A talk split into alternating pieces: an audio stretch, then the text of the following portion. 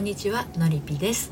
自由だと不安で不自由だと不満な30代女性が自分の翼で人生を羽ばたいていけるようにこのスタンド FM では聞くセラピーコラムやメールマガジンでは読むセラピーを発信したり大切な愛が絡まってしまった女性の心のご相談をお受けしたりしています。はい。今日はですねストレスの根源が愛する人だなんてというテーマでお話をしていきたいと思います。はい。なんでこんなに調子悪いんだろう。えその原因が彼なんていうのはねちょっと恐ろしいですよね。はい。彼の綺麗好き彼のだらしなさ彼の気分や彼の指摘彼の生真面目さ彼のズボラ加減彼の友達尊重度彼の点々点でなんだかいつもどこかでモヤモヤしてしまいそれが積もり積もって言ったらですねそりゃストレスにもなるわってね友達や仕事だったら思えるんだけど彼とのこととなるとちょっと違ってて疲れてるのかな私なんてねこう自分を慰めたりすることあるかなと思いますけど今日はそんなあなたへメッセージをお届けしていきたいと思います。はい、また3つに分けてお話をしていくんですけれども、えっと、1つ目が好きだからこそ生まれるストレス。2つ目がノンストレスで付き合う方法。そして3つ目が自分で背負いがちな女子へということでお話をしていきますけれども今日の内容はね私の公式サイトのコラムでも綴っていますので読んでみたいなというあなたは概要欄のリンクから読んでみてください。はいでは早速1つ目のですね好きだからこそ生まれるストレスについてお話をしていきたいと思います。とある相談サイトサイトでですね見かけたご相談なんですけれど、えー、付き合って2年の彼。忙しい彼と少しでも会うために、まあ、彼女がね彼の家に泊まりに行くことが多いようなんですね。そこで勃発した心のストレスがあります。はい、えー、この彼女さんのお悩みなんですけど彼は潔癖なお母さんの影響で綺麗好きなものの仕事が忙しくてなかなか掃除全般が行き届きません。はい。行けば毎回彼の洗い物洗濯物が溜まっている状態ですね。なので彼女が全て片付けしてそれから掃除機もかけているとのことです。で彼女がいる間まあ彼が家のね用事をする時間はほぼゼロ。にもかかわらずですよ。彼はですね髪の毛が落ちてたとかね洗い物がそのままだった。ちょっとしたやり残しをね指摘する指摘してくるということなんだそうです。はい、こういう風になってくると彼女は思うわけですね。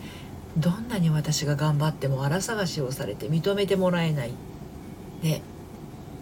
でもね、そのことを彼に言ってもですね、彼はこういうわけです。文句言ってるわけじゃないよ。ただそうだったよっていう事実を言ってるだけなんだよってね。はい。こういう思いしている女性ってね、1人や2人じゃないはずなんですね。はい。なんてことない人に言われたってね、あの、ちょっとムカつく話だと思うんですよ、これね。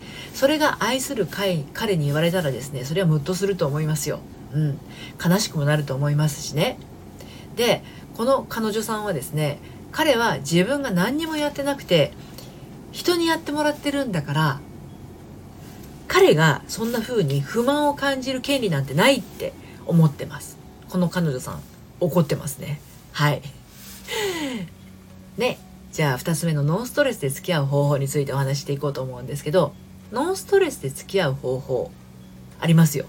たった一つ。はい。これはですね、やってあげないことですね。はい。やってあげなかったら、そういうストレスは起こらないですよね。うん。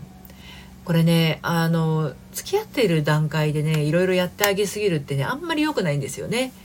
結婚しているのでもなく彼女だってまあ仕事を持ってるわけですからうんあのここでねやってあげないことをね選択肢として選び取ることができない人はちょっと考えた方がいいと思いますよ。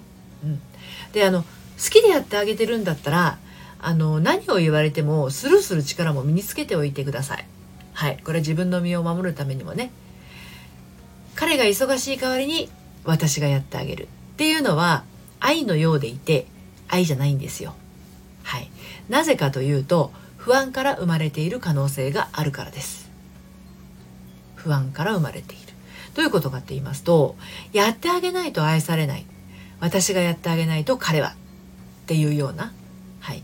自分のことも彼のことも信じられていないっていうことにちょっと近いんじゃないかなっていうところなんですね。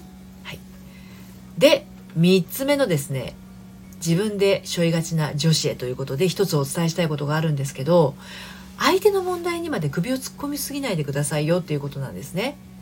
でそれは相手を尊重するっていう意味でも大切ですしあなたの大切な時間はあなたにとって喜びとなるものに使うことが大事です。